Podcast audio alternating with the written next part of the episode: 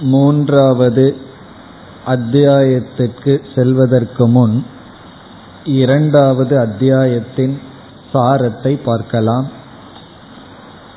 முதல் அத்தியாயம் தத்துவ விவேக பிரகரணம் என்று முழு வேதாந்தத்தினுடைய சாரம் வந்தது. இரண்டாவது அத்தியாயத்திலிருந்து வேதாந்தத்தில் அமைந்துள்ள ஒவ்வொரு கருத்துக்களும் எடுத்துக்கொண்டு அவைகள் மிக விளக்கமாக விசாரம் செய்யப்படுகின்றது. அந்த விதத்தில் இரண்டாவது அத்தியாயத்தில் மகாபூத விவேகக என்ற தலைப்பில் பஞ்சபூதங்களினுடைய விசாரம் நடைபெற்றது. அந்த தலைப்பே இந்த அத்தியாயத்தில் என்ன விளக்கப்பட்டது? என்பதை காட்டுகின்றது. இந்த இரண்டாவது அத்தியாயத்தில் பேசிய கருத்துக்களை நாம் முக்கியமாக நான்கு தலைப்பின் கீழ் பிரிக்கலாம். காரணம் நூத்தி ஒன்பது ஸ்லோகங்களுடன் கூடியுள்ளது. இதில் என்ன கருத்து முக்கியமாக பேசப்பட்டது என்று நினைக்கும் பொழுது நான்கு தலைப்பின் கீழ் அடக்கலாம். இந்த நான்கையும் நாம் பார்த்துவிட்டு பிறகு சிறிய சிறிய தலைப்புகளுக்குள் சென்று என்ன பேசப்பட்டது என்று பார்க்கலாம். இதில் முதல் தலைப்பு ஸ்ருதி வாக்கிய விளக்கம். ஸ்ருதி வாக்கியத்தினுடைய விளக்கம். ஸ்ருதி வாக்கியம் என்று சொல்வது சாந்தோக்கியோபனிஷத்தில் வந்த சதேவ சௌமிய இதமக்ர ஆசித். இவைகள் தோன்றுவதற்கு முன் சத்தாக இருந்தது. என்ற வாக்கியத்தினுடைய அர்த்தம். இது முதல் ஹெட்டிங் முதல் டாபிக். ஸ்ருதி வாக்கிய அர்த்தம் அல்லது விசாரம். இது முதல் ஸ்லோகத்தில் ஆரம்பித்து நாற்பத்தி ஆறாவது ஸ்லோகம் வரை சென்றது. ஒன்றிலிருந்து நாற்பத்தி ஆறு வரை சதேவ சௌமிய என்ற ஸ்ருதி வாக்கியத்திற்கு விளக்கம். இரண்டாவது மேஜர் டாபிக் மாயா தத்துவ விளக்கம் மாயா என்ற தத்துவத்தை எடுத்துக்கொண்டு விளக்கம் கொடுத்தார். இது நாற்பத்தி ஏழாவது ஸ்லோகத்தில் ஆரம்பித்து ஐம்பத்தி எட்டாவது ஸ்லோகம் வரை சென்றது. முதல் நாற்பத்தி ஆறு ஸ்லோகம் முதல் மேஜர் டாபிக் ஸ்ருதி வாக்கியத்திற்கு விளக்கம் பிறகு மாயா தத்துவ விளக்கம் பிறகு ஐம்பத்தி ஒன்பதில் ஆரம்பித்து தொண்ணூத்தி எட்டாவது ஸ்லோகம் வரை பஞ்ச மகாபூத விவேகம் பூதங்களை பற்றிய விவேகம் அல்லது விசாரம். ஐம்பத்தி ஒன்பதிலிருந்து தொண்ணூத்தி எட்டு வரை. இங்குதான் ஒவ்வொரு பூதங்களை பற்றி நாம் விசாரம் செய்தோம். பிறகு கடைசி தொண்ணூத்தி ஒன்பதிலிருந்து நூத்தி ஒன்பது வரை முடிவுரை அதில் மித்தியாத்துவ விளக்கம். முடிவுரை. என்று ஸ்ருதி வாக்கிய விசாரம் மாயா தத்துவ விசாரம் பூத விசாரம் பிறகு வந்து முடிவுரை. இந்த நான்கு தான் மேஜர் டாபிக் இந்த இரண்டாவது அத்தியாயத்தில். இனி நாம் ஸ்லோகங்கள் வழியாக செல்லலாம். முதல் ஸ்லோகத்தில் ஸ்ருதி வாக்கிய அறிமுகம். முதல் ஸ்லோகத்தினுடைய சாரம் ஸ்ருதி வாக்கிய அறிமுகம். சதேவ சௌமிய என்கின்ற வாக்கியத்தை அறிமுகப்படுத்தி இதை நாம் இந்த சத்தை புரிந்து கொள்ள வேண்டும் என்றால் பஞ்சபூத விவேகம் செய்ய வேண்டும் என்று அறிமுகப்படுத்தினார். பிறகு இரண்டாவது ஸ்லோகத்திலிருந்து ஆறாவது ஸ்லோகம் வரை ஒவ்வொரு பூதங்களினுடைய குணத்தின் அடிப்படையில் வேற்றுமை கூறப்பட்டது. இரண்டிலிருந்து ஆறு வரை ஒவ்வொரு பூதங்களிடம் இருக்கின்ற குணங்களை பற்றி கூறி அதனுடைய வேற்றுமை கூறப்பட்டது. அது எப்படி என்றால் ஆகாசத்தினுடைய குணம் சப்தம் ஆகாசத்திற்கு ஒரு குணம். பிறகு வாயு என்று வரும்பொழுது அந்த வாயுவுக்கு ஸ்பர்ஷம் என்ற ஒரு குணம் சப்தமும் சேர்ந்து. ஆகவே வாயுவிடம் இரண்டு குணம் பிறகு அக்னி என்று வரும்பொழுது ரூபம் என்ற மூன்றாவது குணம் அதே சமயத்தில் சப்தமும் ஸ்பர்ஷமும் சேர்ந்து இருக்கின்றது என்று குணங்களை அறிமுகப்படுத்தி குணங்களினுடைய அடிப்படையில் ஒவ்வொரு பூதங்களினுடைய வேற்றுமை அல்லது தன்மை அல்லது லட்சணம் கூறப்பட்டது. பிறகு ஆறாவது ஸ்லோகத்திலிருந்தே இரண்டாவது வரியிலிருந்து பதினெட்டாவது ஸ்லோகம் வரை மீண்டும் பூதங்களினுடைய காரியம். ஒவ்வொரு பூதமும் என்ன நமக்கு கொடுக்கின்றது? பூதங்களினிடமிருந்து என்ன தோன்றியது என்ற விசாரம் செய்யப்பட்டது. இப்ப இந்த விசாரத்தில் ஒவ்வொரு பூதங்களிடமிருந்து என்ன வந்தது என்று சொல்லும் பொழுது ஒவ்வொரு பூதங்களிடமிருந்து ஒவ்வொரு இந்திரியங்கள் தோன்றின. ஆகாசத்திலிருந்து ஸ்ரோத்ரம். காது பிறகு வாயுவிலிருந்து துவக் என்று ஒவ்வொரு பூதங்களிடமிருந்து எந்தெந்த இந்திரியங்கள் தோன்றின அந்த பூதங்களினுடைய விசேஷ குணத்தை அந்த இந்திரியங்கள் கிரகிக்கின்றன. இந்த விசாரமெல்லாம் நடைபெற்றது. இப்ப இந்த பகுதியில் பஞ்சபூதங்களை பற்றி லட்சணமும் அவைகளிடமிருந்து என்ன தோன்றியது என்ற அளவில்தான் விசாரம் நடைபெற்றது. பிறகு வித்யாரண்யர் என்ன செய்தார்? பூதங்களை பற்றிய விசாரத்தை நிறுத்தி கொண்டு மற்ற விசாரத்திற்கு வந்து பிறகுதான் மீண்டும் ஐம்பத்தி ஒன்பதாவது ஸ்லோகத்தில் பூத விசாரத்திற்குள் வந்தார். இப்ப இந்த அத்தியாயத்தை பார்க்கும் பொழுது ஆரம்பத்தில் பூதத்தை பற்றிய கருத்துக்கள் பிறகு இடையில் மற்ற கருத்துக்கள் பிறகு இறுதியில் மீண்டும் பஞ்சபூதங்களை பற்றிய விளக்கம் என்றவாறு அமைத்துள்ளார்.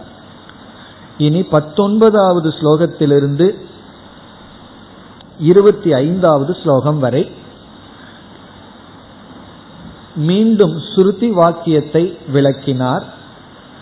ஸ்ருதி வாக்கியம் சதேவ சௌமிய இதமக்ர ஆசீத் என்ற வாக்கியத்திற்கு விளக்கம் கொடுத்தார். இப்ப இந்த விளக்கத்தில் அவர் குறிப்பாக விளக்கிய தத்துவம் ஏகம் ஏவ அத்விதீயம். அதைத்தான் இங்கு குறிப்பாக எடுத்துக்கொண்டார். அப்படி எடுத்துக்கொண்டு விளக்கும் பொழுது ஒவ்வொரு சொற்களும் ஒவ்வொரு விதமான பேதத்தை வேற்றுமையை நீக்குகிறதுன்னு சொன்னார். இப்ப ஏகங்கிறது சொகத பேதத்தை நீக்குதுன்னு பார்த்தோம். ஏவங்கிறது சஜாதிய பேதத்தை நீக்குகின்றது. அத்விதீயம்ங்கிறது விஜாதிய பேதத்தை நீக்குகின்றது. அந்த பேதமெல்லாம் என்னன்னு கேட்கக்கூடாது. இது வந்து ஞாபகப்படுத்துற வகுப்பே தவிர உபதேசம் பண்ற வகுப்பு அல்ல. என்னெல்லாம் படிச்சோம் அப்படின்னு ஞாபகப்படுத்துற அவ்வளவுதான். அப்படி ஏக ஏவ அத்விதீயம்ங்கிறது ஸ்வகத சஜாதிய விஜாதிய பேதத்தை நீக்குகிறதுன்னு சொல்லி முழு வாக்கியத்தினுடைய பொருளை கொடுத்தார். இப்ப இருபத்தி ஐந்தாவது ஸ்லோகத்துடன் உண்மையில் ஸ்ருதி வாக்கியத்தினுடைய அர்த்தத்தை கொடுக்கின்ற வேலை முடிகிறது. சத்துனா என்ன? ஏவ இதம் இந்த ஜெகத்து அக்ரே ஆசித் இதெல்லாம் விளக்கினார். பிறகு இருபத்தி ஆறாவது ஸ்லோகத்திலிருந்து நாற்பத்தி ஆறாவது ஸ்லோகம் வரை பூர்வபக்ஷ சித்தாந்தம் என்று வந்துள்ளது. அதில் பூர்வபக்ஷை அறிமுகப்படுத்தினார். இங்கு முதலில் பூர்வபக்ஷியாக வந்தவன் சூன்யவாதி. இப்ப சூன்யவாதத்தை நிராகரணம் செய்தார். அதாவது இருபத்தி ஆறுல இருந்து நாற்பத்தி ஆறு வரைக்கும் சந்தேகங்களை நீக்குதல் மனன பகுதி. அதுல ரெண்டு பூர்வபக்ஷினா முதல் பூர்வபக்ஷி சூன்யவாதி. அவன் என்ன சொன்னா சத்துக்கு ஏகம் ஏவ அத்விதீயம்ங்கிற லட்சணம் பொருந்துவது போல சூன்யத்துக்கும் இந்த லட்சணம் பொருந்தும்னு சொன்னான். சூன்யம் ஏவம் ஏக்கக ஒரு சூன்யம்தான் இருக்கு சூன்யம்தான் இருக்கு சூன்யம் இரண்டற்று இருக்கிறதே என்று சொல்லும் பொழுது அந்த சூன்யவாதியை எல்லாம் நிந்தனை செய்து இந்த சூன்யம்னு நீ சொல்லிட்டு இருக்கிற ஆள் இருக்கானே அவனை பத்தி நாங்க பேசிட்டு இருக்கோம் ஆகவே அவனுடைய இல்லாமைய பேச முடியாது என்று சூன்யவாதியை நிராகரணம் செய்தார். பிறகு சூன்யவாதியை வந்து நாற்பதாவது ஸ்லோகம் வரை நிராகரணம் செய்து நாற்பத்தி ஒன்னிலிருந்து நாற்பத்தி ஆறு கடைசி பகுதியில் நியாயவாதி வந்தான் தர்க்கவாதி வந்தான் அவனை நிராகரணம் செய்தான் இந்த தர்க்கவாதியை நிராகரணம் செய்யற இடத்துல அவன் நம்ம இடத்துல ஒரு சந்தேகம் கேட்டான் எப்படி ஆகாசமும் இல்லாத பிரம்மத்தை வந்து நீங்கள் எடுத்துக்கொள்ள முடியும்? என்றெல்லாம் அவன் கேட்டான். உலகத்தையே இல்லாத பிரம்மத்தை நீங்கள் எப்படி புரிந்து கொள்ள முடியும் எல்லாம் அவன் கேட்டான். அதற்கு நம்ம தகுந்த பதில் சொல்லி பூர்வபக்ஷியெல்லாம் நாம் நிராகரணம் செய்தோம். இவ்விதத்தில் ஸ்ருதி வாக்கியத்தை விளக்கி அப்படி விளக்கும் பொழுது பூதங்களை பற்றிய சில கருத்துக்களை கூறி அதற்கு பிறகு பூர்வபக்ஷம் வர சூன்யவாதியையும் நியாயவாதியையும் நீக்கி சாந்தோக்கிய உபனிஷத் ஸ்ருதி வாக்கியம் நாற்பத்தி ஆறாவது ஸ்லோகம் வரை நிலைநாட்டப்பட்டது. இனி நாம் நாற்பத்தி ஏழிலிருந்து ஐம்பத்தி எட்டு வரை வந்த மாயா தத்துவத்திற்கு வரலாம். இந்த பகுதியில் மாயா தத்துவ விசாரம் நடைபெற்றது. மாயைங்கிறது வேதாந்தத்துல பிரம்மத்துக்கு எவ்வளவு முக்கியத்துவமோ அதே முக்கியத்துவம் மாயைக்கும் அமைகின்றது. அந்த மாயையை பற்றி இங்கு விளக்கும் பொழுது முதலில் நிஸ்தத்துவா என்று சொன்னார். இவர் பயன்படுத்திய வார்த்தை நிஸ்தத்துவம் அசாரம். இந்த மாயை மித்தியா சுரூபமானது என்று கூறினார். பிறகு மாயையை எப்படி பார்ப்பது என்றால் அது காரண ரூபமாக இருப்பதனால் காரிய கம்யா என்று சொன்னார். காரியத்தை வச்சுதான் மாயை என்ற காரணத்தை புரிந்து கொள்ள முடியும். ஏன்னா காரணத்தை நேரடியா புரி பார்க்க முடியாது புரிந்து கொள்ள முடியாது. காரியத்தின் துணை கொண்டு அறியப்படுவதுன்னு சொன்னார். பிறகு இந்த இடத்துல முக்கியமா வித்யாரண்யர் மாயை பற்றி அறிமுகப்படுத்தும் பொழுது இந்த மாயை என்பது சக்தி என்று அறிமுகப்படுத்தினார். சக்திங்கிற பெயர்ல நாம மாயையை விசாரம் செய்தோம். இப்ப மாயைக்கு இங்கு மூன்று முக்கியமான லட்சணங்கள் கொடுத்தார். ஒன்று நிஸ்தத்துவம் அதாவது மித்தியா. இரண்டாவது காரியத்தின் மூலம் அறியப்படுவது. மாயையை நாம் அறிய முடியாவிட்டாலும் மாயையினுடைய வெளிப்பாட்டிலிருந்து மாயையை புரிந்து கொள்கின்றோம். பிறகு இது சக்தி என்று அறிமுகப்படுத்தினார். அறிமுகப்படுத்தி மாயைய மித்தியா என்றெல்லாம் நிலைநாட்டினார். பிறகு அடுத்த தலைப்பு ஐம்பத்தி ஒன்பதாவது ஸ்லோகத்தில் ஆரம்பித்து பிற தொண்ணூத்தி எட்டாவது ஸ்லோகம் வரைதான் மீண்டும் பஞ்சபூதங்களினுடைய விசாரம் நடைபெற்றது. இங்கதான் மிக விஸ்தாரமாக செய்தார். அப்படி செய்யும் பொழுது எப்படி இந்த பஞ்சபூதங்களை விளக்கினார் என்றால் முதலில் ஆகாசத்தை எடுத்து ஒவ்வொரு பூதத்தினுடைய லட்சணத்தை கொடுப்பார். அப்படி லட்சணத்தை கொடுத்து அந்த பூதத்துக்குள் என்ன தன்மைகள் இருக்கின்றது என்று சொன்னார். அதுல வந்து ஆகாசத்தினுடைய விசாரம் சற்று அதிகமாக நடைபெற்றது. ஆகாசத்துக்கு லட்சணம் கொடுக்கும் போதே ரெண்டு லட்சணம் சொல்லிட்டார். ரெண்டு லட்சணம் சொல்லி ஒன்னு சப்த குணம் இனி ஒன்னு அவகாசம். இடம் கொடுப்பது சப்த குணத்துடன் கூடியதுன்னு சொன்னார் பிறகு இந்த ஆகாசம் எதிலிருந்து வந்ததுன்னு சொன்னா மாயையிலிருந்து வந்தது. மாயை எதை சார்ந்துள்ளதுன்னா சத் பிரம்மத்தை சார்ந்துள்ளது. அப்ப ஆகாசத்துக்குள்ள என்னென்னலாம் இருக்கும்னா சத்து இருக்கு மாயையினுடைய தன்மையான நிஸ்தத்துவம் இருக்கு சப்த குணம் இருக்குன்னு சொன்னார். பிறகு இங்க சில பூர்வபக்ஷம் எல்லாம் வந்தது.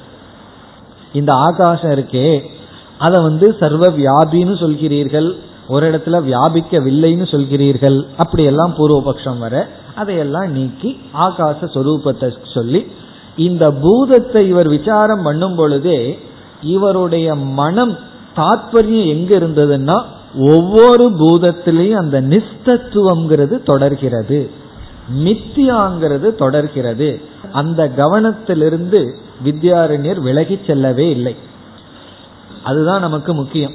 எதை என்ன பேசினாலும் வேதாந்தத்துல அந்த மித்தியாங்கிற புத்தியிலிருந்து விலகி போக கூடாது அப்படி விலகி போயிட்டோம்னா வேதாந்தமே சத்தியமாயிரும் விசாரமே சத்தியமாயிரும் பஞ்சபூதங்கள் எல்லாம் சத்தியமாயிரும். சத்தியம் ஆயிடுதுன்னா என்னன்னா நான் என்னோட நோட்ஸ் உனக்கு கொடுக்க மாட்டேன் கேசட்டை கொடுக்க மாட்டேன்னு அங்கே லோபம் எல்லாம் அப்படி இது எதுக்கு படிக்கிறதுனா சந்நியாசத்துக்காகவும் மோட்சத்துக்காகவும் படிக்கிறது. இந்த வேதாந்தமே நமக்கு என்னமாயிரும்? பந்தமாயிரும். எப்பொழுதுனா அந்த மைய கருத்தை விட்டு விடக்கூடாது அப்படி வித்யாரண்யர் அதுல கவனமா இருந்தார். பூதங்களை பற்றி விசாரம் பண்ணும் பொழுதும் அதுல நிஸ்தத்துவம் தொடர்ந்து வருதுன்னு ஒவ்வொரு பூதத்தினுடைய முடிவிலும் இது மித்தியா மித்தியான்னு சொல்லிக்கொண்டே வந்தார். பிறகு அடுத்த பூதத்துக்கு வந்தார்.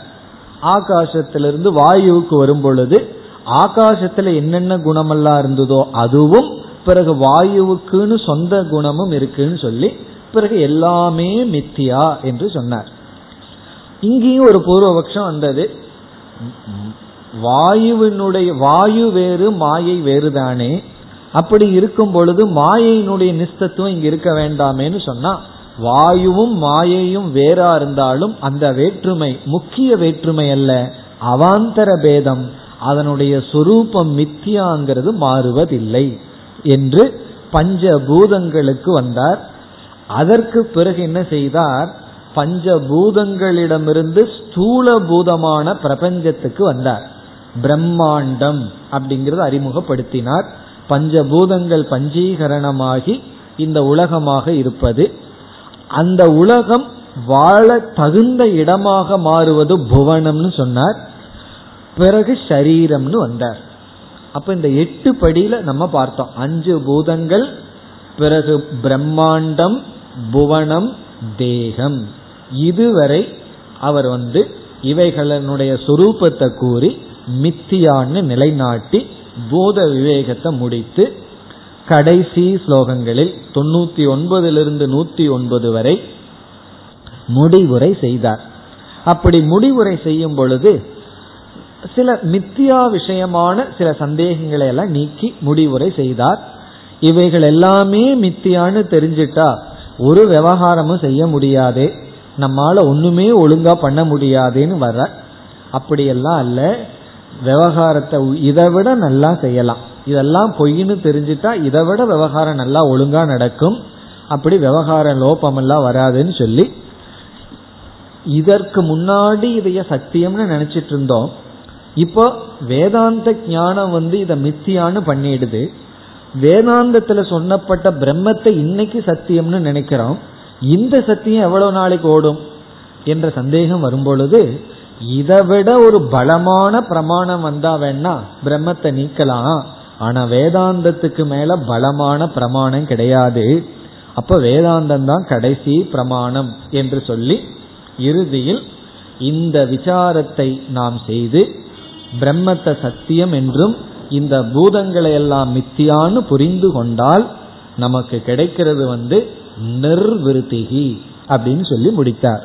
நிர்விருத்திகினா மோக்ஷம் மன நிறைவு என்று எந்த ஒரு விசாரத்தை எடுத்துக்கொண்டாலும் அதுல தாற்பயத்துல போய் நிற்பார். அதுதான் இவருடைய இங்க அழகு. இந்த அத்தியாயத்தில் இவர் என்ன செய்தா போதும்? பஞ்சபூதங்களினுடைய சொரூபத்தை சொன்னா போதும். ஆனாலும் பஞ்சபூதத்தினுடைய சொரூபத்தை சொல்லி இறுதியில இந்த விவேகமும் நம்ம வாழ்க்கைக்கு எப்படி பிரயோஜனப்படும்? பஞ்சபூதத்தை விவேகம் பண்றதுனால நமக்கு என்ன பிரயோஜனம்? அதை சொல்லி முடித்தார். மோக்ஷங்கிறது பலன் என்று வேதாந்தத்தினுடைய மைய கருத்து பிரம்ம சத்தியம் ஜெகன் மித்யா. இந்த ஜெகத் பஞ்சபூதமாக உள்ளது. அவைகளினுடைய தன்மை என்ன என்று பார்க்கும் பொழுது கடைசியா மனசுல நிக்க வேண்டிய விஷயம் என்ன? இதெல்லாம் நம்ம மறந்துடலாம். மனசுல நிக்க வேண்டிய ஒரே ஒரு விஷயம் இந்த பஞ்சபூதத்துக்குள்ளேயும் மாயையினுடைய நிஸ்தத்துவம் தொடர்கிறது. மாயினுடைய மித்தியாத்துவம் தொடர்கிறது. கடைசியா இவைகள் மித்தியா பிரம்மன் வந்து சத்தியம். இந்த ஞானத்தினுடைய பலன் மோக்ஷம் என்பதுடன் இந்த இரண்டாவது அத்தியாயம் முடிவுற்றது. இனி நாம் மூன்றாவது அத்தியாயத்திற்கு செல்லலாம். இந்த மூன்றாவது அத்தியாயம் பஞ்ச கோஷ விவேக அது பஞ்சபூதம் இது வந்து பஞ்ச கோஷம் கவனமா எழுதணும் படிக்கணும் பஞ்ச கேசம்னு எழுதிடக்கூடாது அல்லது புரிஞ்சு விடக்கூடாது பஞ்ச கோஷ விவேகம் அதுதான் இந்த அத்தியாயத்தில் இந்த அத்தியாயத்தினுடைய தலைப்பு நாம் முதல் ஸ்லோகத்திற்கு செல்லலாம் गुहाहितं ब्रह्म यत्तत्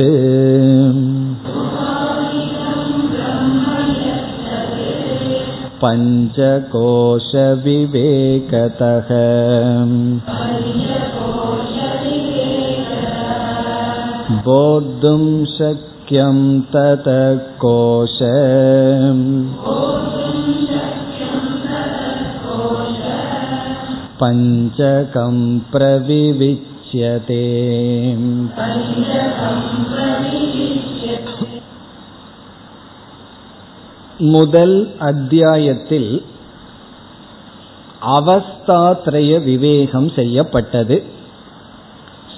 அதான் முதல் அத்தியாயத்தில் செய்த விவேகம். அவஸ்தாத்ரய விவேகம். அப்படி அவஸ்தாத்ரய விவேகம் செய்து ஆத்மஸ்வரூபத்தினுடைய சித் சொரூபம் நிலைநாட்டப்பட்டது. சைத்தன்ய சொரூபம் ஃபர்ஸ்ட் சாப்டர்ல சைத்தன்யத்துக்கு ஆசிரியர் ஒரு வார்த்தை கொடுத்திருந்தார். யாருக்காவது ஞாபகம் வருதோ? ஆ பரவாயில்ல. சம்வித். சம்வித்ங்கிற வார்த்தையில அவர் சைத்தன்ய சொரூபத்தை விளக்கினார். இந்த சைத்தன்யம் என்பது துவம் பதார்த்தத்தினுடைய லட்சியார்த்தம். நான் நான் சொல்லிட்டு இருக்கிறமே அல்லது நீ நீன்னு சொல்றமே அதனுடைய லட்சியார்த்தம் வந்து சைத்தன்யம். பிறகு இரண்டாவது அத்தியாயத்தில் பஞ்சபூத விவேகம் நடைபெற்றது. அதனுடைய சாரத்தை தான் இப்ப பார்த்தோம். அதில் அந்த பஞ்சபூத விவேகத்துல இறுதியாக சத்ஸ்வரூபம் பிரம்ம என்று நிலைநாட்டினார். இப்போ ஃபர்ஸ்ட் சாப்டர்ல துவம்பத லட்சியார்த்தமான சைத்தன்யம் இரண்டாவது அத்தியாயத்தில் பஞ்சபூத விவேகம் செய்து சத் சுரூபம் தத்பத லட்சியார்த்தம். தத்துங்கிற பதத்துல தத்துவமசிங்கிற தத்துங்கிற பதத்தில் இருக்கிற லட்சியார்த்தம் என்ன? என்றால் சத் சுரூபம் பிரம்ம. அப்ப துவம் பதத்துல சைத்தன்யமும் தத்பதத்துல சத் சுரூபமும் முதல் ரெண்டு அத்தியாயத்துல செய்யப்பட்டது. அப்படி இங்க சத் சுரூபத்தை அடையிறதுக்கு பஞ்சபூத விவேகம் தேவைப்பட்டது. சித்ஸ்வரூபத்தை அடையிறதுக்கு அவஸ்தாத்திரய விவேகம் தேவைப்பட்டது. அப்படி அவஸ்தாத்திரய விவேகத்துல சைத்தன்ய சுரூபமும் பஞ்சபூத விவேகத்துல சத்ஸ்வரூபத்தையும் செய்தார். பிறகு பிரம்மத்துக்கு இனி ஒரு லட்சணமும் இருக்கு. என்ன சொரூபம்?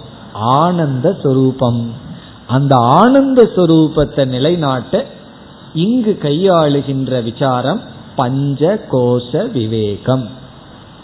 இப்ப பஞ்ச கோஷத்துல நம்ம எந்த சொரூபத்தை நிலைநாட்ட அல்லது புரிந்து கொள்ள போகின்றோம்? ஆனந்த ஆத்மா. ஆனந்த சொரூபத்தை புரிந்து கொள்ள இவர் இங்கு பஞ்ச கோஷ விவேகத்தை செய்கின்றார். அப்ப நம்ம பார்த்தோம்னா வித்யாரண்யர் எப்படி டெவலப் பண்ணியிருக்க இப்ப அவருடைய மனசுக்குள்ள போறோம்.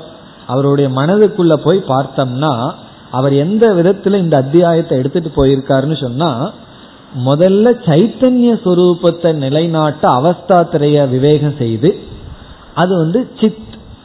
பிறகு சத்ஸ்வரூபத்தை நிலைநாட்ட பஞ்சபூத விவேகத்தை செய்து பிரம்மத்தினுடைய ஆனந்த சுரூபத்தை நிலைநாட்ட பஞ்ச கோஷ விவேகத்தை செய்கின்றார். அதுதான் இந்த மூன்றாவது அத்தியாயத்தினுடைய மைய கருத்து. இதுல செய்யப்படுவது பஞ்ச கோஷம் ஆனா கோஷம் வந்து கேசத்தை போல. அதை விட்டுறணும். விட்டுட்டு என்ன செய்யணும்னா எதற்காக இந்த பஞ்ச கோஷத்தை விவேகம் பண்றோம்?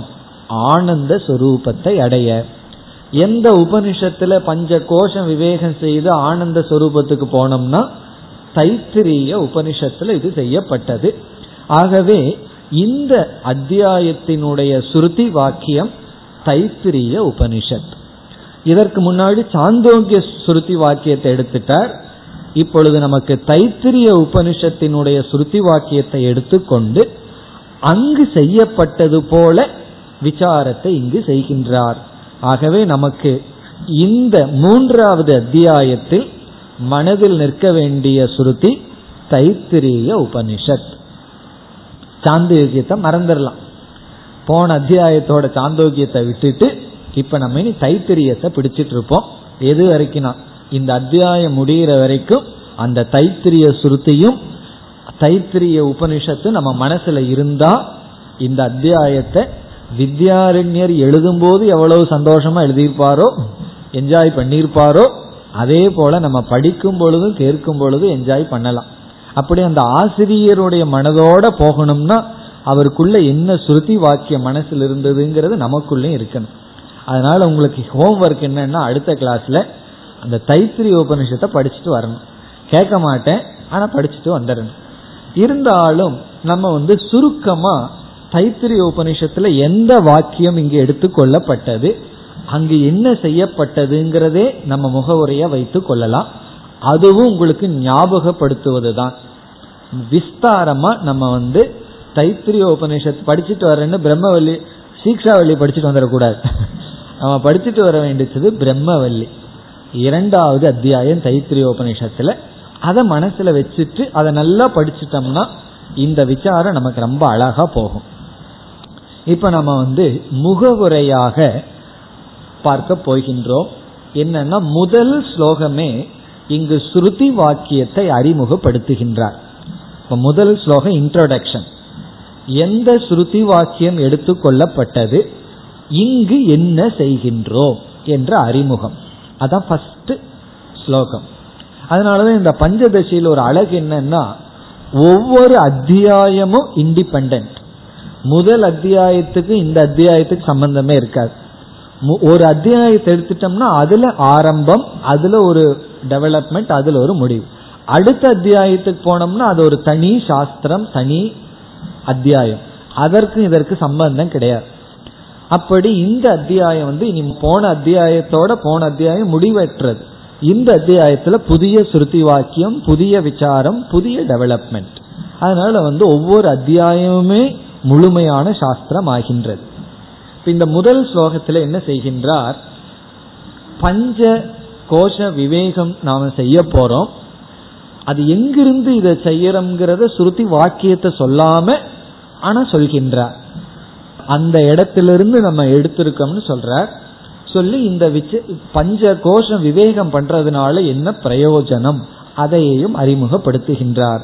இப்ப முதல் ஸ்லோகத்தின் சாரம் அறிமுகமும் பிரயோஜனமும். விஷயக பிரயோஜனம். சப்ஜெக்ட் மேட்ரை அறிமுகப்படுத்தி பிரயோஜனத்தை சொல்றது தான் ஃபர்ஸ்ட் முதல் ஸ்லோகத்தினுடைய சாரம். அந்த விஷய வாக்கியம் என்ன? விஷய சுருத்தி என்னன்னு இப்ப நம்ம பார்த்து நம்மளும் மிக சுருக்கமா எந்த வாக்கியத்தை எடுத்துக்கொள்கிறார் எடுத்துட்டு விசாரம் பண்றார். அதை நம்ம இப்பொழுது பார்க்க போகின்றோம். தைத்திரிய உபனிஷத்தில் இரண்டாவது வள்ளி பிரம்ம வள்ளி அல்லது ஆனந்த வள்ளி அதனுடைய முதல் மந்திரம். அதனுடைய ஓபனிங் ஸ்டேட்மெண்ட் சொல்லுங்க பார்ப்போம். பிரம்மவிது ஆப்னோதி பரம். அதுதான் தைத்திரியத்தினுடைய பிரம்மவல்லியினுடைய முதல் வாக்கியம். பிரம்மவித் பரம் ஆப்னோதி. பிரம்மத்தை அறிந்தவன் பரத்தை அடைகின்றான். பிரம்மவித் சமஸ்கிருதம் தெரியாமலேயே இது எல்லாத்துக்கும் புரிஞ்சிடும். வித்துனா அறிபவன். பிரம்மவித் என்றால் பிரம்மத்தை அறிபவன். பரம் பரத்தை ஆப்னோதி என்றால் அடைகின்றான். இந்த வாக்கியத்தை நம்ம வந்து சூத்திர வாக்கியம்னு அங்க படிச்சிருக்கோம். சூத்திரமான சுருக்கமான வாக்கியமா. பிறகு இதுக்கு மிக சுருக்கமான விளக்கத்தை விருத்தி வாக்கியம். அது உபனிஷத்தை செய்கின்றது ததபேஷ அதாவது ததப் அபியுக்தா. இந்த கருத்து வந்து விளக்கப்படுகிறதுன்னு சொல்லி இந்த சூத்திர வாக்கியத்தை கேட்ட உடனே மூணு சந்தேகம் நமக்கு வர. பிரம்மன்னா என்ன? அறிதல்னா என்ன? பிரயோஜனம்ங்கிறது எப்படிப்பட்டது? என்ற மூன்று சந்தேகம் வருகிறது. கிம் தத் பிரம்ம? என்னதான் அந்த பிரம்மன்? அதற்கு என்ன லட்சணம் வருகின்றது உபனிஷத்தில்? சத்தியம் ஞானம் அனந்தம் பிரம்ம. தைத்திரியத்துல மிக அழகான இடம். சத்தியம் ஞானம் அனந்தம் பிரம்ம.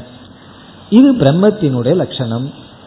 பிரம்மன் என்பது சத்தியமாகவும் ஞான சுரூபமாகவும் எல்லையற்றதாகவும் இருக்கிறது. சரி அப்படி பிரம்ம எங்கேயோ இருக்கு. அந்த பிரம்மத்தை நான் இங்கதான் கண்டுபிடிக்கிறது. கேள்வி வரும் பொழுது அதற்கு பிறகு இங்கு விளக்கம் வந்தது யோவேத நிகிதம் குகாயாம் பரமே வியோமன். அதாவது யார் வேத இந்த பிரம்மத்தை அறிகிறார்களோ எங்குனா? குகாயாம் நிகிதம். நம்முடைய ஹிருதயத்திற்குள்ளேயே இருப்பதாக. மேலான ஹிருதயாகாசத்திற்குள் வீற்றிருப்பதாக. யக வேத நிகிதம் குகாயாம் பரமே வியோமன். இந்த வாக்கியம்தான் நமக்கு இங்கு விசாரத்திற்கு எடுத்துக்கொள்ளப்பட்ட வாக்கியம். சத்தியம் ஞானானந்தம் பிரம்மங்கிறது மட்டும் அது அல்ல. யோவேத நிகிதம் குகாயாம். நம்முடைய ஹிருதய குகையில் அந்த குகை அந்த குகைக்குள் வீற்றிருப்பதாக இந்த பிரம்மத்தை அறிய வேண்டும். யார் மேலான ஹிருதய குகைக்குள் பிரம்மன் இருப்பதாக அறிகிறார்களோ இப்ப இந்த வாக்கியம்தான் நமக்கு விசாரத்திற்கான வாக்கியம். அப்ப இந்த மூன்றாவது அத்தியாயத்தில் என்ன சுருதி வாக்கியம்? யோவேத நிகிதம் குகாயாம் நம்முடைய ஹிருதயத்திற்குள் ஒரு குகைக்குள்ள இருக்கான். எது? அந்த பிரம்மன். அந்த குகை என்ன என்றால் அந்த குகை வந்து குகை வந்து அஞ்சு ரூம் இருக்கு. அஞ்சு கேட் இருக்கு. அஞ்சு நுழைவாயில். அதுதான் பஞ்ச கோஷம் இந்த அடுக்கு டிஃபன் பாக்ஸ் எல்லாம் சில பேர் பார்த்துருப்பீங்க. பெருசா இருக்கும். அதை திறந்தா அதுக்குள்ள ஒரு டிஃபன் பாக்ஸ் இருக்கும். அதை திறந்தா அதுக்குள்ள ஒரு சைஸ் சின்னதாயிட்டே வரும். அப்படி அஞ்சு டிஃபன் பாக்ஸை திறந்ததுக்கு அப்புறம் உள்ள என்ன இருக்குன்னா அது போல நமக்கு ஐந்து லேயர் அஞ்சு இருக்கு. அந்த அஞ்சு தான் குகைன்னு சொல்லப்படுகிறது. இந்த பஞ்ச கோஷங்கள் தான் இங்கு குகைன்னு சொல்லப்படுது. அந்த குகைக்குள் இந்த பரமாத்மாவை அறிய வேண்டும். சத்தியம் ஞானம் அனந்தமான பிரம்மத்தை அறிய வேண்டும். கடைசி குகை என்னன்னா ஆனந்தமய கோஷம். அந்த கோஷத்தை நீங்கிட்ட என்ன இருக்குன்னா ஆனந்தம். அப்படி ஆனந்த சுரூபத்தை அறிய வேண்டியது. அதுதான் நமக்கு சுருத்தி வாக்கியம். பிறகு பிரயோஜனம் என்னன்னு வரும்பொழுது சோஷ்ணுதே சர்வான் காமான் பிரம்ம விபஸ்சிதா பிரம்மநாசக இப்படிப்பட்ட வாக்கியம் எல்லாம் வந்து இவன் வந்து பிரம்மத்தோடு இருந்த அனைத்து ஆசைகளையும் பூர்த்தி செய்து மன நிறைவை ஆனந்தத்தை அடைகின்றான். இது பிரயோஜனம். என்று பிரம்ம லட்சணம் பிரம்மத்தை அடைய வேண்டிய இடம் அறிய வேண்டிய இடம் அறிவினுடைய பலன். இந்த மூன்றும் வந்தது. இங்கு முதல் ஸ்லோகத்தில் குகைக்குள் பிரம்மன் இருப்பதனால் அந்த குகைகளினுடைய சொரூபத்தை தெரிந்தாக வேண்டும்.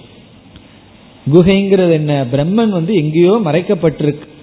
எதுல மறைக்கப்பட்டிருக்கு?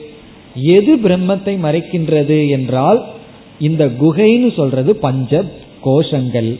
ஆகவே இந்த பஞ்ச கோஷங்களினுடைய தன்மையை எல்லாம் தெரிஞ்சிட்டோம்னா அந்த மறைக்கின்ற பொருளினுடைய தன்மையை தெரிந்து கொண்டால் அவைகளையெல்லாம் நம்ம நீக்கி அந்த பிரம்மத்தை அறிந்து கொள்ள முடியும். அறிந்து கொண்டால் நமக்கு கிடைப்பது ஆனந்தம் என்று இந்த குகைகள் இங்கு விளக்கப்படுகிறது. அந்த குகைகள் பஞ்ச கோஷமாக விளக்கப்படுகின்றது வித்யாரண்யரும் ரொம்ப சாதாரண ஆரம்பத்தில் இருக்கின்ற மாணவர்களுக்கு போல இங்கு பேசவில்லை. எடுத்துடனே அஞ்சு கோஷத்தை அறிமுகப்படுத்துகிறார் எடுத்துடனே எதுவோ நம்ம தைத்திரிய உபனிஷத் படிச்சுட்டு தான் வந்திருக்கோங்கிற எண்ணத்துல பேசுறார்.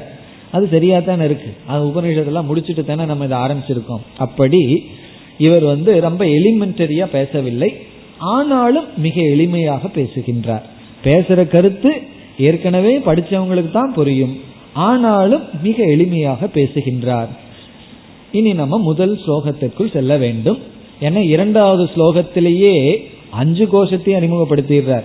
எடுத்த உடனே ஆரம்பிச்சிடறாரு. உபனிஷத்தாவது படிப்படியா போகுது. ஆனா இவர் அப்படி இல்லை. ஆரம்பமே செய்து பிறகு ஒவ்வொரு கோஷமாக எடுத்து விளக்கப் போகின்றார். இனி நம்ம முதல் ஸ்லோகத்திற்குள் செல்லலாம். குஹாஹிதம் பிரம்ம எத்தது. எது பிரம்ம? எந்த ஒரு பிரம்மன்? இந்த பிரம்மன்கிறது எந்த பிரம்மன்? பிரம்மவித் ஆப்னோதி பரம்னு சொன்ன பிரம்மன். தைத்திரியத்தில் அறிமுகப்படுத்தப்பட்ட நிர்குணம் பிரம்ம. ஏன்னா பிரம்மங்கிற சொல்லுக்கு எத்தனையோ அர்த்தம் இருக்கு. சகுணம் பிரம்மன் அல்லது வந்து பிராமணன் வேதத்துக்கும் பிரம்மன் அர்த்தம். ஆனா இந்த இடத்துல பிரம்மன்கிறது தைத்திரியத்தில் அறிமுகப்படுத்தப்பட்ட நிர்குண. எந்த நிர்குண பிரம்மனானது? எது பிரம்ம? குகாஹிதம். குகாஹிதம் என்றால் இங்கு குஹா என்ற சொல்லுக்கு பொருள் பஞ்ச கோஷங்கள் பஞ்ச கோஷாகா குஹா இஸ் ஈக்வல் டு பஞ்ச கோஷாகா பஞ்ச கோஷங்கள் ஹிதம். குஹா அஹிதம்னு படிச்சிட வேண்டாம். குஹா ஹிதம். ஹிதம் என்றால் ஸ்திதம். இருக்கின்றது. நிகிதம் நிகிதம் இருக்கின்றது. பஞ்ச கோஷங்களுக்குள் இது அமர்ந்திருக்கின்றது. எந்த பிரம்மன் பஞ்ச கோஷத்திற்குள் வீற்றிருக்கின்றதோ? உபனிஷத்துல குகாயாம்ங்கிற வார்த்தையே வந்திருக்கு. அதை இங்க குகான்னு சொல்லியிருக்கார். அங்க நிகிதம்ங்கிற வார்த்தை வந்திருக்கு. அதை இங்கு ஹிதம். அந்த நீய விட்டுட்டார். ஹிதம் இருக்கின்றது. எந்த பிரம்மன் பஞ்ச கோஷத்துக்குள் வீற்றிருக்கின்றதோ தது. ததுனா அதை. அதை என்றால் அந்த பிரம்மத்தை.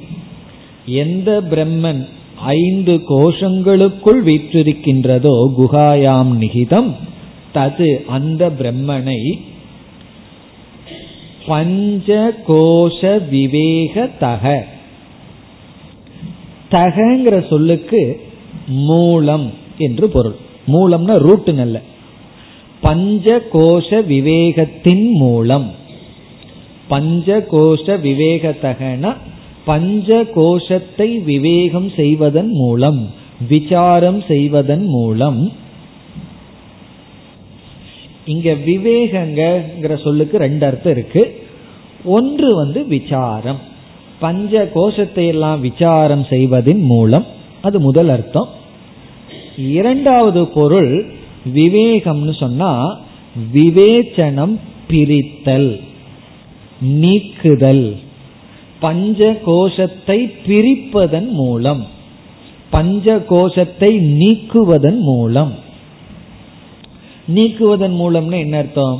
ஒரு பொருள் இருக்கு. அதுல வந்து அஞ்சு பொருள் வந்து அஞ்சு பெர்ச்சீட்டு அந்த பொருளை மூடி இருக்கு. உடனே என்ன பண்றோம்னா ஒவ்வொரு பெர்ச்சீட்டா நீக்கிறோம். ஒவ்வொரு ஆவரணத்தையும் நம்ம நீக்கிறோம். அப்படி நீக்கினா உள்ள இருக்கிறது நமக்கு தெரிந்து விடுகின்றது. அப்படி பஞ்ச கோஷத்தை நீக்குவதன் மூலம் அல்லது விசாரிப்பதன் மூலம் உண்மையிலேயே இந்த ரெண்டுக்கும் ஒரே பொருளாக போகுது. காரணம் என்னன்னா அதை விசாரம் பண்ணாவே அது ஓடிடும் விசாரம் பண்ணாவே நீங்கி போயிடும் ரமண மகரிஷி சொன்ன கதை போல நம்ம பார்த்துருக்கோம். கல்யாண வீட்டில் பொண்ணு மாப்பிள்ளை பொண்ணு வீடு மாப்பிள்ளை வீடுன்னு சொல்லி ஒருத்தன் புதுசா வந்திருக்கான்.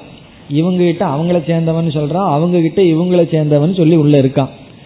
அவன் போகணும்னு என்ன பண்ணணும்னா ரெண்டு பேரும் சேர்ந்து விசாரம் பண்ணா போதும். உங்களுக்கு என்ன வேணும் உங்களுக்கு என்ன வேணும்னு கேட்டுட்டா அதை கேட்கறத அவன் பார்த்துட்டான்னா போயிடுவான் ரெண்டு பேரும் சேர்ந்து பேசிட்டாங்கன்னா இடையில இருக்கிறவன் ஒன்றும் பண்ண முடியாது. அப்படி விசாரமே விளக்குதல்.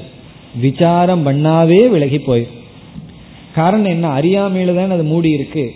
அப்படி பஞ்சகோஷத்தை விசாரித்து விளக்குவதன் மூலம் விளக்குவதன்னா நீக்குதன் மூலம் என்னன்னா தது அந்த பிரம்ம போத்தும் சக்கியம். சக்கியம்னா முடியும். போதும்னா அறிந்து கொள்ள புரிந்து கொள்ள அந்த பிரம்மத்தை புரிந்து கொள்ள முடியும். எவ்வளவு தெளிவா சொல்றார்? எந்த பிரம்மன் பஞ்ச கோஷத்திற்குள் வீற்றிருக்கின்றதோ அந்த பிரம்மனை பஞ்ச கோஷங்களை விசாரித்து நீக்குவதன் மூலம் அறிந்து கொள்ள முடியும். சதக ஆகவே அப்படி அறிந்து கொள்ள முடிகிற காரணத்தினால் கோஷ பஞ்சகம். திருப்பி போட்டார். பஞ்ச கோஷம்ங்கிறத கோஷ பஞ்சகம்னு போடுறார் அவ்வளவுதான். கோஷ பஞ்சகம். ஐந்து கோஷங்களும் பிரவிவிச்சியதே. பிரவிவிச்சியதேங்கிறதுக்கு ரெண்டு பொருள் சொல்லலாம். விசாரிக்கப்படுகின்றது அல்லது நீக்கப்படுகின்றது. இனிமேல் நம்மால் விசாரம் செய்யப்படுகின்றது அல்லது நீக்கப்படுகின்றது. விசாரம் செய்வது மூலம் நீக்கப்படுகின்றது. பிரவிவிச்சியதேனா விளக்கப்படுகிறது. விசாரம் செய்யப்படுகின்றது. ஆகவே ஆகவேன்னு சொன்னா ஏன் என்றால் இந்த பஞ்சகோஷத்திற்குள் வீற்றிருக்கும் பிரம்மனை பஞ்சகோஷத்தை விசாரிப்பதன் மூலம் அறியப்படுவதனால் நாம் இப்பொழுது பஞ்சகோஷ விவேகத்தை செய்கின்றோம். என்ன? ஒரு புத்திசாலியான மாணவன் ஒரு கேள்வி கேட்கலாம். என்ன கேள்வி? எனக்கு பிரம்மன் தான் முக்கியம். பிரம்மத்தை விசாரம் பண்ணுங்களேன். அதை விட்டுட்டு வேற எதையாவது எடுத்து ஏன் விசாரம் பண்ணணும்னா? பிரம்மத்தை விசாரம் பண்ணி புரிஞ்சுக்கணும்னா அந்த பிரம்மத்தை எது மூடி இருக்கோ எது பிரம்மத்தை புரிந்து கொள்ளாம அதன் ஆவரணமா எது இருக்கோ அதை விசாரம் பண்ணாவே அதை நீக்கினாவே நம்ம பிரம்மத்தை அடைய முடியும். ஆகவே பஞ்சகோஷம் விவேகம் ஆரம்பிக்கப்படுகின்றது. இது வந்து அறிமுகம் இன்ட்ரடக்ஷன் இந்த அறிமுகத்துல எந்த ஸ்ருதிய மனசுல வச்சுட்டு பேசுறாருங்கிறத வித்யாரண்யர் குகாஹிதம் அந்த ஒரு வார்த்தையிலே சொல்லிட்டார். குகாகிதம்னு சொன்ன உடனே இதை கேட்ட உடனே படிக்கிறவங்களுக்கு உடனே தைத்திரியோபனிஷத்துல கனெக்ட் ஆயிரணும். கம்ப்யூட்டர்ல கனெக்ட் ஆகிறது போல இந்த சுவிட்சை தட்டினுடனே அங்க கனெக்ட் ஆகிறது போல நம்ம மைண்ட் வந்து நேர எதுல கனெக்ட் ஆகணும்? பிரம்மவல்லியில கனெக்ட் ஆகணும். அப்படி ஆயிடுதுன்னு சொன்னா அங்க இருக்கிறது தான் இங்கு வந்து விசாரம் செய்யப்படுகிறது என்று ஸ்ருதி வாக்கியத்தை அறிமுகப்படுத்தி இந்த சாப்டர்னுடைய சப்ஜெக்ட் மேட்டர் விஷயம் என்னன்னு சொல்லி அதனுடைய பிரயோஜனத்தையும் சொல்லிட்டார். பிரயோஜனம் என்ன? போத்தும் சக்கியம். பிரம்மத்தை புரிந்து கொள்ள முடியும். நீ அடுத்தது ஒரு கேள்வி கேட்கலாம். சரி பிரம்மத்தை புரிஞ்சு என்ன பிரயோஜனம்? உலகத்துல எத்தனையோ விஷயத்த நான் புரிஞ்சு வச்சேன். அதனால ஒரு பிரயோஜனம் இல்லையேன்னு சொன்னா பிரம்ம திது பரம் ஆப்னோதி. அந்த பிரம்மத்தை புரிந்தவன் பரத்தை அடைகின்றான். பரத்தை அடைகிறதுனா என்ன? சோஷ்ணுதே சர்வான் காமான். அவன் மனசில் இருக்கிற எல்லா ஆசைகளையும் பூர்த்தி செய்கின்றான். மனதில் ஆசை பூர்த்தி செய்து விட்டால் மனதில் இருக்கிறது நிறைவு. ஆசைங்கிறது மனதில் இருக்கின்ற குறை மனதில் இருக்கின்ற நிறைவின்மை மனதில் இருக்கின்ற வெற்றிடம் ஆசை. ஆசையே இல்லைன்னு சொன்னா மனம் நிறைதல். இந்த மனதை நிறைக்கிறதுக்கு பிரம்மத்தை தெரிஞ்சுக்கணும். பிரம்மத்தை தெரிஞ்சுக்கிறதுக்கு அது மூடி இருக்கிற பஞ்ச கோஷத்தை விவேகம் செய்ய வேண்டும் ஆகவே அந்த விவேகம் ஆரம்பிக்கப்படுகிறது என்று சொல்லி இனி விவேகத்தை ஆரம்பிக்கின்றார் அடுத்த இரண்டாவது ஸ்லோகம்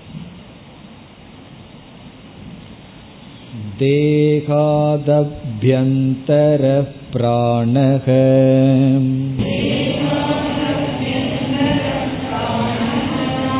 प्राणादभ्यन्तरं मनः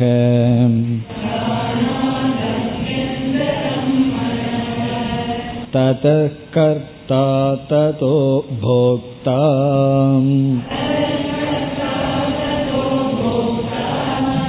गुहातेयं परम्पराम्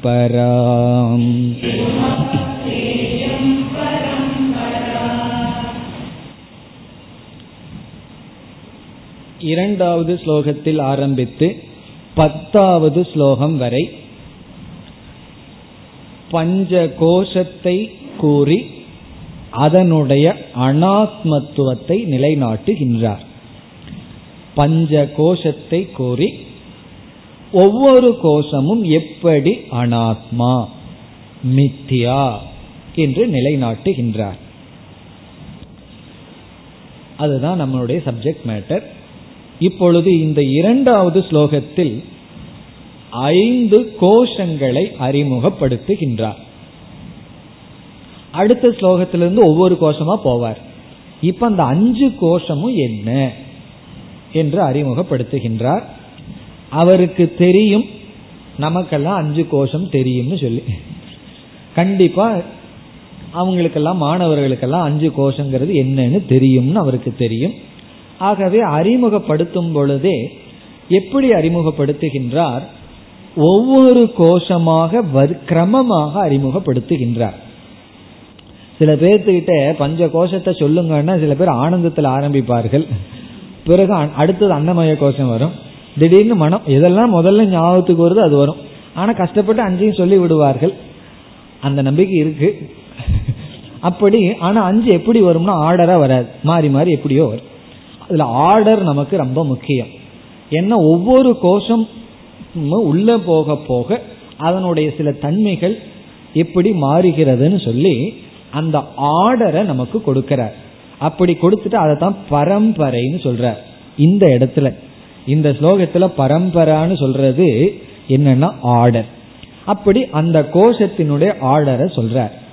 அப்படி சொல்லும் பொழுதே கோஷத்தினுடைய சில தன்மைகளையும் மறைமுகமா சொல்லி விடுகின்றார். கோஷத்தினுடைய சில சொரூபம் பிறகு அந்த ஆர்டரை சொல்றார். நம்ம வந்து அதை பார்த்துட்டு ஸ்லோகத்துக்குள்ள போலாம். என்ன ஆர்டர் இங்க என்ன சொல்ல விரும்புறாருன்னு இப்பொழுது பார்க்கலாம். முதல் கோஷம் என்ன? அன்னமய கோஷம். அதான் முதல் கோஷம். இந்த முதல் கோஷத்தை காரியம் என்று சொல்கின்றோம். முதல் கோஷத்துக்கு கிடைக்கிற ஸ்டேட்டஸ் வந்து காரியம். காரியம்னா ஃபைனல் ப்ராடக்ட் கடைசியா உருவாக்கப்பட்ட ஒன்று. அப்ப அன்னமய கோஷம் முதல் அதனுடைய சொரூபம் காரியம். இரண்டாவது வந்து பிராணமய கோஷக. இரண்டாவது பிராணமய கோஷக. மூன்றாவது மனோமய கோஷம். மூன்றாவது மனோமய கோஷம். இந்த பிராணமய கோஷமும் மனோமய கோஷமும் கரணம் என்ற ஸ்டேட்டஸை அடைகின்றது. இன்ஸ்ட்ருமெண்ட் கரணம். பிராணமய கோஷமும் மனோமய கோஷமும் கரணம். இந்த ரெண்டு கோஷத்துக்கு கரணம்ங்கிற இன்ஸ்ட்ருமெண்ட்ங்கிற ஸ்டேட்டஸ் கிடைக்குது. அன்னமய கோஷம் காரியம் ஃபைனல் ப்ராடக்ட் நம்ம ஸ்தூல சரீரம். பிறகு விஞ்ஞானமய கோஷம். இப்ப எத்தனாவது கோஷத்துக்கு வந்திருக்கோம்? நாலாவது கோஷத்துக்கு வந்துட்டோம். விஞ்ஞானமய கோஷம். அதற்கு கர்த்தா என்ற தன்மை. கர்த்தா செயல் செய்பவன். டூவர் கர்த்தா இனி கடைசி ஆனந்தமய கோஷம் ஐந்தாவது. அதற்கு கிடைக்கிற ஸ்டேட்டஸ் போக்தா. போக்தா ஆனந்தமய கோஷம். அனுபவிப்பவன். இந்த கோஷம் இப்ப எப்படி இருக்கு? அன்னமய கோஷம் காரியம் பிராணமய கோஷமும் மனோமய கோஷமும் கரணம் விஜயானமய கோஷம் கர்த்தா ஆனந்தமய கோஷம் போக்தா. இது ஒரு ஆங்கிள் பிரிக்கிறது. மூன்று சரீரத்தை எப்படி கோஷமா பிரிக்கிறோம்? அதெல்லாம் ஞாபகத்துக்கு இருக்கோ? ஸ்தூல சரீரம் சூக்ம சரீரம் காரண சரீரம்னு மூணு சரீரம். அதுல ஸ்தூல சரீரம் அன்னமய கோஷம். கடைசியில் இருக்கிற காரண சரீரம் வந்து ஆனந்தமய கோஷம். இப்ப முதல் கோஷம் முதல் சரீரம் கடைசி கோஷம் கடைசி சரீரம். இடையில் இருக்கிற மூணு கோஷமும் சூக்ம சரீரம். பிராணமய கோஷம் மனோமய கோஷம் விஜயானமய கோஷம் சூக்ம சரீரம். இதெல்லாம் அவர் சொல்ல போகின்றார். இப்படி மூன்று சரீரத்தை அஞ்சு கோஷமாகவும் பிறகு வேறு ஒரு ஆங்கிள் கர்த்தா போக்தா கரணம் காரியம் என்றெல்லாம் நம்ம பிரிக்கிறோம். முதல்ல காரியம் பிறகு வந்து கரணம் பிறகு கர்த்தா பிறகு வந்து போக்தா. என்ன இங்க வந்து இவர் பேசும் பொழுது விஞ்ஞானமய கோஷம்னு சொல்றல ஆனந்தமய கோஷம் சொல்றதுக்கு பொதுவாக கர்த்தா போக்தாங்கிற வார்த்தையெல்லாம் பயன்படுத்துறார். அப்ப எங்க கோஷம் வந்ததுங்கிற சந்தேகம் வந்துடும் அதுக்காகத்தான் இதை நம்ம பார்க்கிறோம். பிறகு அடுத்த ஒரு கருத்தையும் பார்த்துட்டு தான் நம்ம இந்த ஸ்லோகத்திற்குள் செல்ல வேண்டும். அடுத்த கருத்து என்னவென்றால் ஒரு கோஷத்தை அறிமுகப்படுத்தி அடுத்த கோஷத்தை அறிமுகப்படுத்தும் பொழுது என்ன சொல்றார்? அன்னமய கோஷத்து கோஷத்திலிருந்து உள்ளே இருப்பது பிராணமய கோஷம். உபனிஷத்துல அந்தகங்கிற வார்த்தை பயன்படுத்தப்பட்டது. ஏதஸ்மாத் பிராணமயாத் அந்நக அந்தரக ஆத்மா மனோமயக அப்படியெல்லாம் வரும். அந்யக அந்தரக ஆத்மா உள்ளே அந்தரக அந்தக. அப்படி ஒவ்வொரு கோஷத்தை எப்படி அறிமுகப்படுத்துறாருன்னா அன்னமய கோஷத்துக்கு உள்ள இருக்கிறது பிராணமய கோஷம். பிராணமய கோஷத்துக்கு உள்ள இருக்கிறது மனோமய கோஷம்.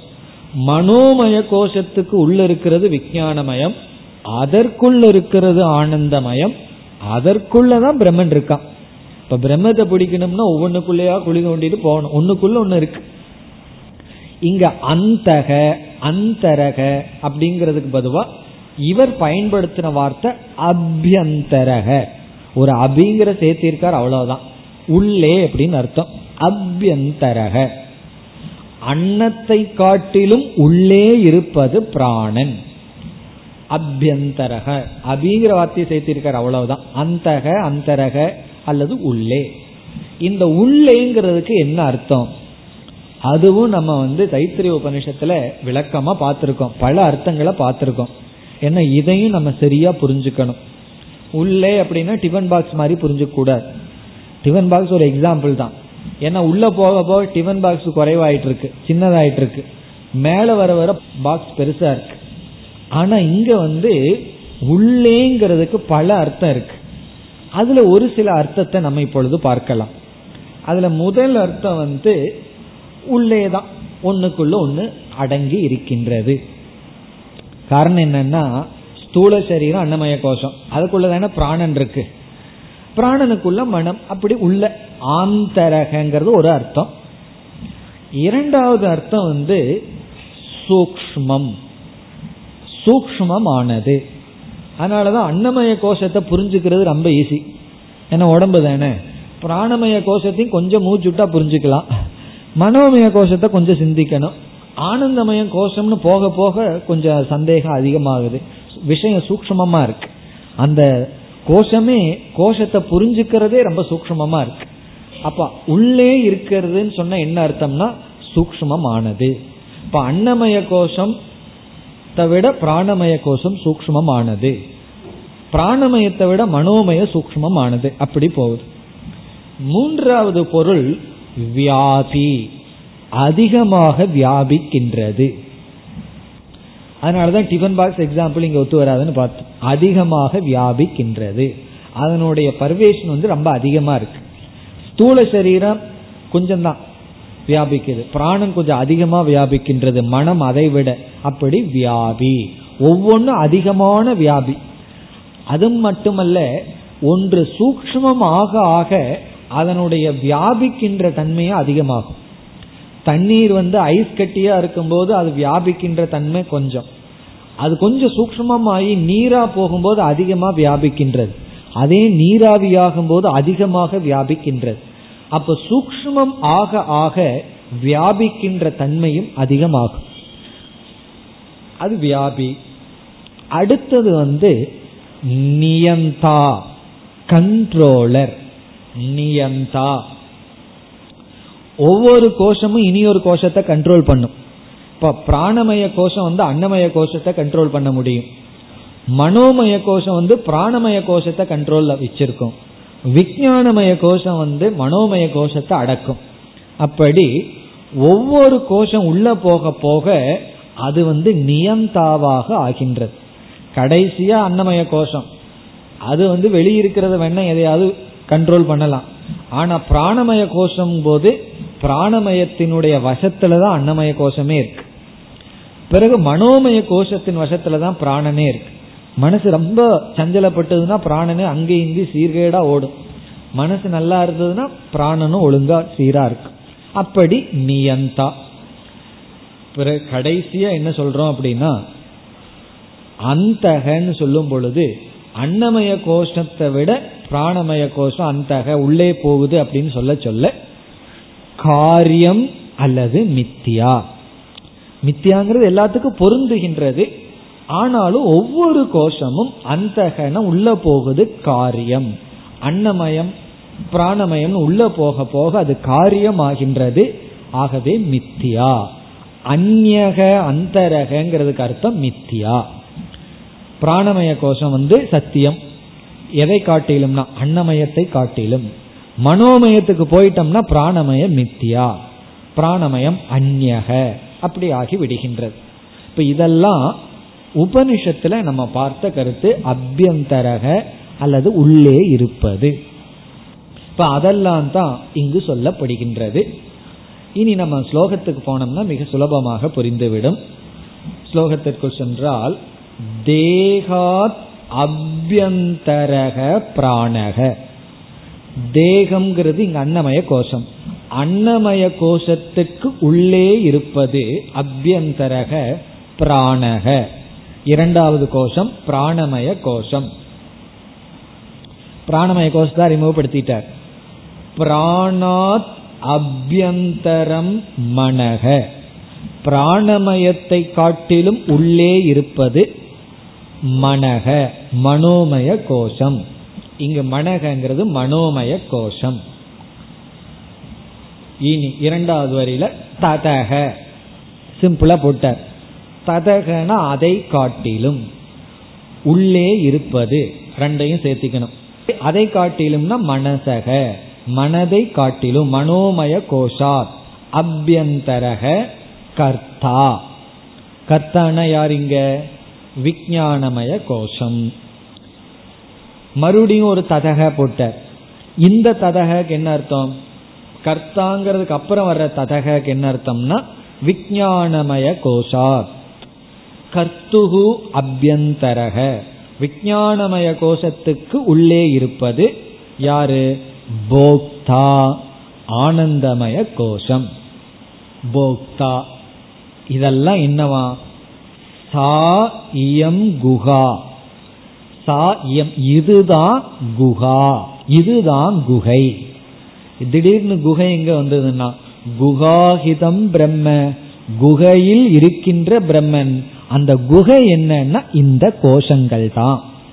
ஏன்னா நம்ம போன ஸ்லோகத்திலே பார்த்தோம் குகைங்கிறதுக்கு அர்த்தம் கோஷம்னு. அதைத்தான் இங்க அர்த்தமா சொல்றார். இதுதான் குகை. இந்த குகையும் பரம்பரா. பரம்பரான இந்த ஆர்டர். இந்த நியதிப்படி. இவர் சொன்னபடி. இந்த குகையும் இந்த ஆர்டர்ல இருக்கு. இதுக்குள்ள அது இருக்கு அதுக்குள்ள இது இருக்கு. அதுவும் இந்த ஆர்டர்ல இருக்கு. என்று ஐந்து கோஷத்தை அறிமுகப்படுத்தி விட்டார்.